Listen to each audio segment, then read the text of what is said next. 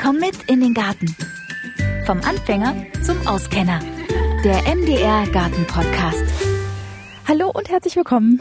In dieser Folge geht es um Stichtage, denn als Gärtner und auch als Hobbygärtner kommt man an bestimmten Stichtagen einfach nicht vorbei.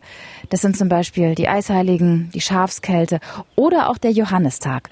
Und über den spreche ich mit Gärtnerin Cornelia Patzerlei vom Erfurter Lehr- und Versuchszentrum Gartenbau. Hallo Frau Patzerlei. Hallo.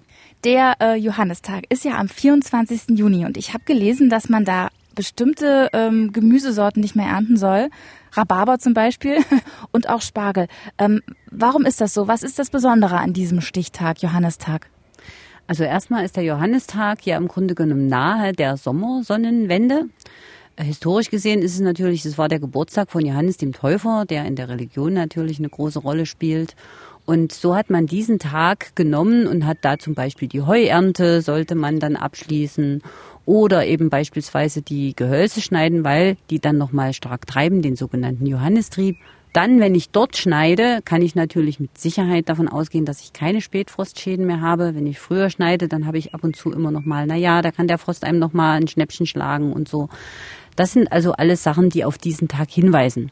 Nun ist das ja aber auch entstanden, als die Leute noch gar keinen Kalender hatten. Man hat also sich so ein Datum genommen, aha, jetzt ist dieses und jenes, es gibt keine Fröste mehr, hat man festgestellt. Oder eben das Getreide steht jetzt schon gut im Saft, aber es ist jetzt erstmal für die Reife vorbereitet. Oder die Johannisbeeren sind reif, deswegen heißen die auch Johannisbeeren, weil sie um diese Zeit reifen.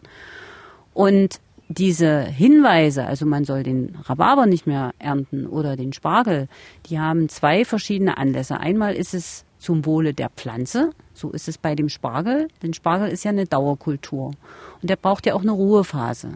Das heißt, wenn ich den die ganze Zeit beernten würde, wo soll denn der seine Kraft hernehmen? Und deswegen ist es so, mittlerweile machen wir ja Spargelanbau mit Folie und so weiter, sodass diese Zeiten im professionellen Spargelanbau, das sagt mir mein Kollege Herr Krumbein immer aus dem Gemüsebau, sich da sehr verschoben haben, ja, weil ich kann im Grunde genommen über einen viel längeren Zeitraum diesen Spargel ernten. Auch bei uns durch Folie etc. Und wenn ich zum Beispiel eine Spargelanlage habe, die ich danach aufgeben möchte, dann kann ich ihn auch länger ernten, weil dann ist es mir egal, wenn er nicht mehr regenerationsfähig ist, weil ich will sie ja sowieso aufgeben. Das heißt, ich kann diese Spargel Ernte auch nach hinten ausdehnen. Und das machen auch sehr viele Spargelbauer. Und mit dem Rhabarber ist es so, ich hatte mich letztens mit meinem Schwiegervater darüber unterhalten und habe gefragt, wie lange erntest du denn deinen Rhabarber? Also gibt es da irgendwie ne, einen Zeitpunkt? Und dann meinte er, ach, er erntet den ganze, das ganze Jahr über.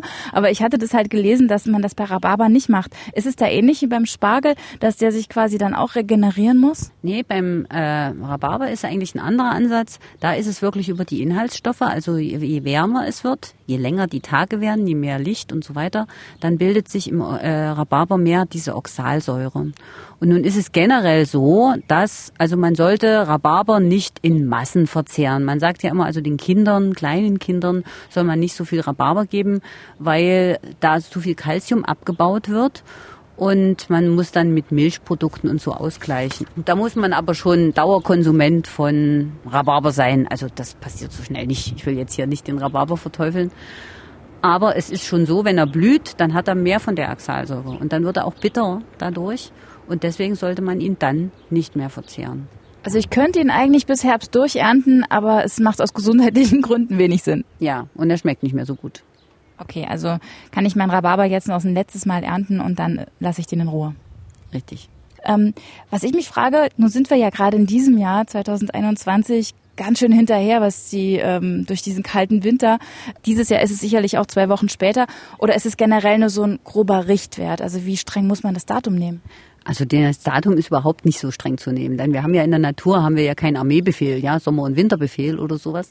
Das ist immer eher würde ich da auf den phänologischen Kalender verweisen. Ja, es gibt einen phänologischen Kalender, der das Jahr in zehn Jahreszeiten einteilt, in zehn phänologische Jahreszeiten.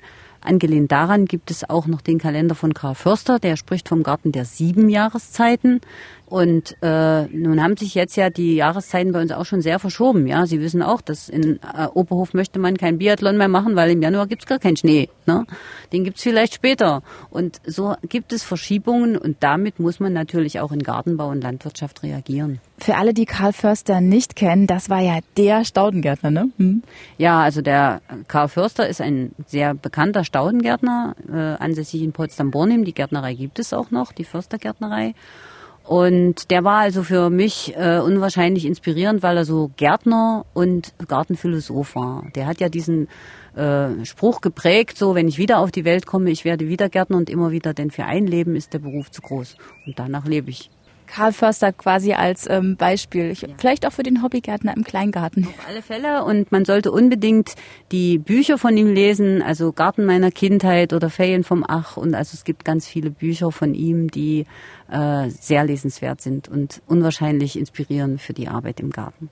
Und Sie sagen, Karl Förster hat das Jahr in äh, sieben ja. Jahreszeiten eingeteilt. Welche sind das denn? Also das ist der Vorfrühling und der Frühling, der Frühsommer und der Sommer, der Herbst und der Spätherbst und dann der Winter. Und er hat also für alle so, äh, sag ich mal, Pflanzengruppen, die da das Jahr, äh, äh, die diese Zeit interessant machen im Garten. Und seine Devise war ja auch, es wird durchgeblüht.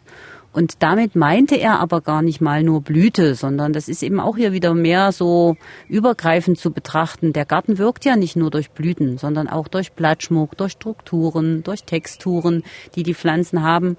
Und da muss ich eigentlich meinen Garten so gestalten, dass er für mich immer attraktiv ist. Und deswegen, wenn wir jetzt äh, auch Übungen mit Auszubildenden, mit Studenten machen, dann ist es eigentlich immer so, dass die eine Ereigniskalender einer Pflanzung entwerfen müssen. Das heißt, sie sollen sich das angucken, wie sieht dieses Beet, diese Pflanzung, dieser Garten über das Jahr aus. Ähm, was ich mich frage, wenn man jetzt sich den phänologischen Kalender nimmt und eben diese Stichtage, die es gibt, also wie Eisheilige, Schafskälte, äh, Siebenschläfer und Johannistag, was es da nicht alles gibt, kann man das vielleicht ähm, mit bestimmten Gartenarbeiten in Verbindung bringen, dass man wie so einen Anhaltspunkt hat durch diesen phänologischen Kalender und eben durch diese Stichtage? Welche sind das denn? Ja, also genau das hat man getan, weil man hat gesehen, okay, wann ist das Heu? Letzten Endes hat es schon einen guten Trocknungsgrad auf dem Halm. Dann hat man es runtergenommen oder das Gras. Äh, man hat eine gute Erntereife feststellen können, dann hat man nicht so einen hohen Trocknungsaufwand, man hat ja nicht die technischen Möglichkeiten gehabt, ja.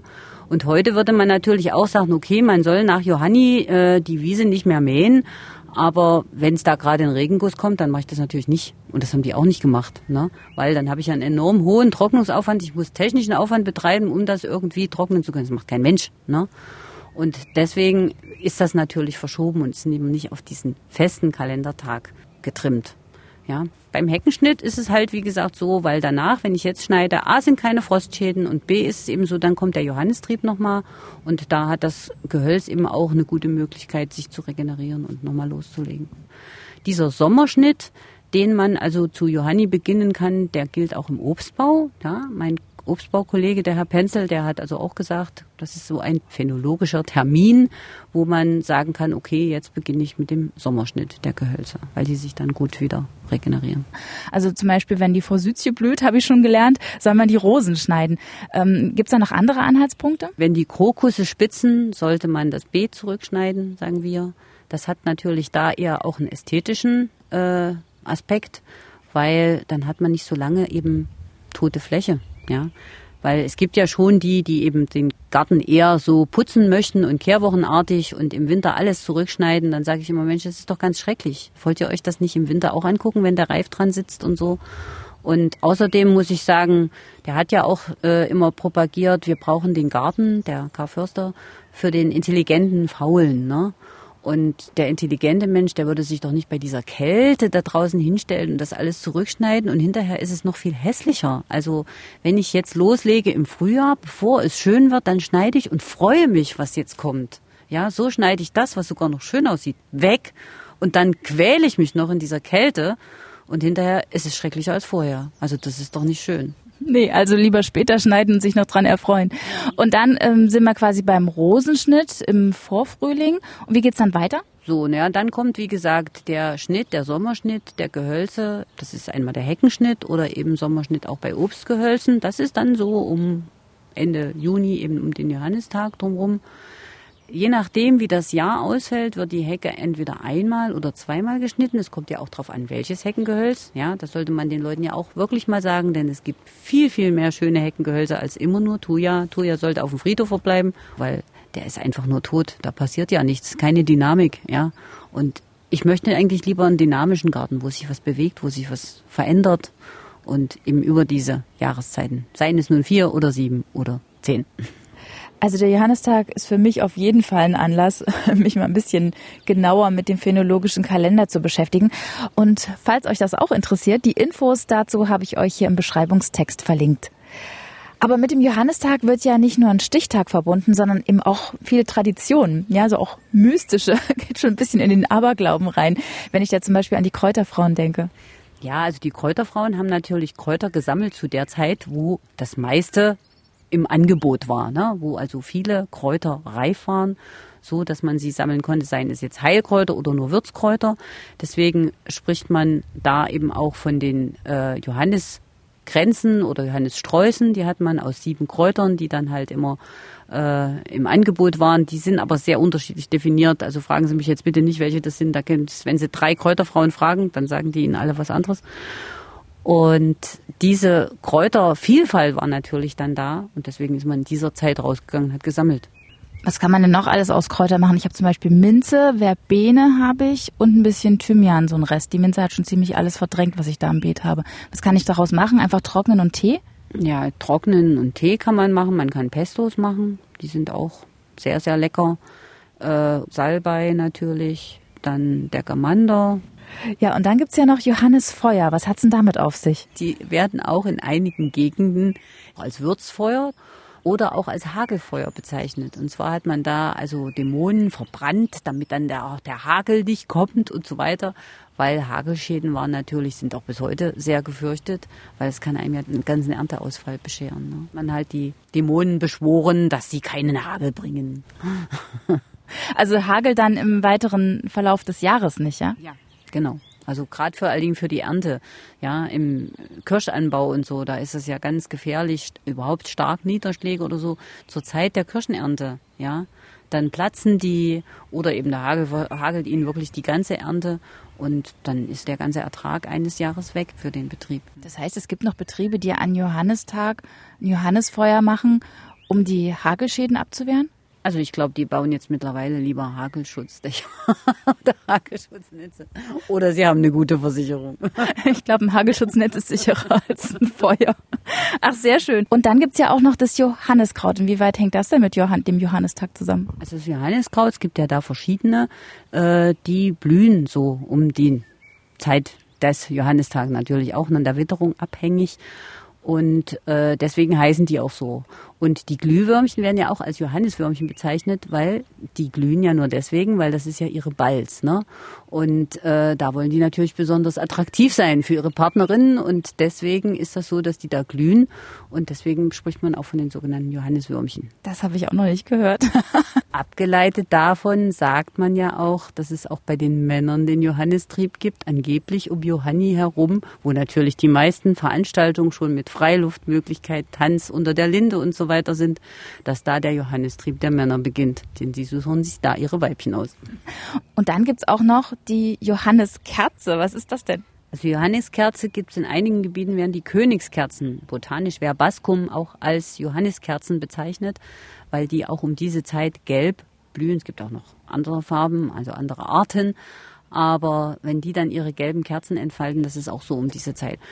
Die Arnika ist ja auch noch ein sehr schönes, sehr bekanntes Heilkraut. Arnika montana, das Berg, äh, die Bergannika, die blüht auch so um diesen Zeitraum rum und deswegen wird sie in einigen Gegenden auch als die Johannisblume bezeichnet. Also ist der Johannistag schon so in der Mitte des Jahres ein Stichtag, um A, mit der Ernte aufzuhören bei bestimmten Sachen, sich äh, ein bisschen vorzusehen, was vielleicht Wetterumschwünge angeht und dass man getrost jetzt auch noch ein bisschen schneiden kann.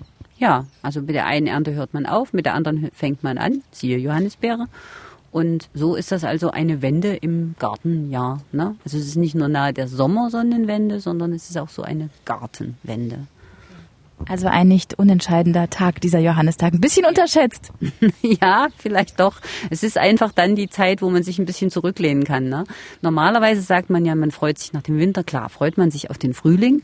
Aber der Gärtner hat natürlich da richtig viel zu tun. Der hat also gar nicht die Zeit, der Gärtner und auch der Landwirt hat da gar nicht die Zeit, das so zu genießen. Ne? Und nach Johanni kann er erstmal so ein bisschen durchatmen.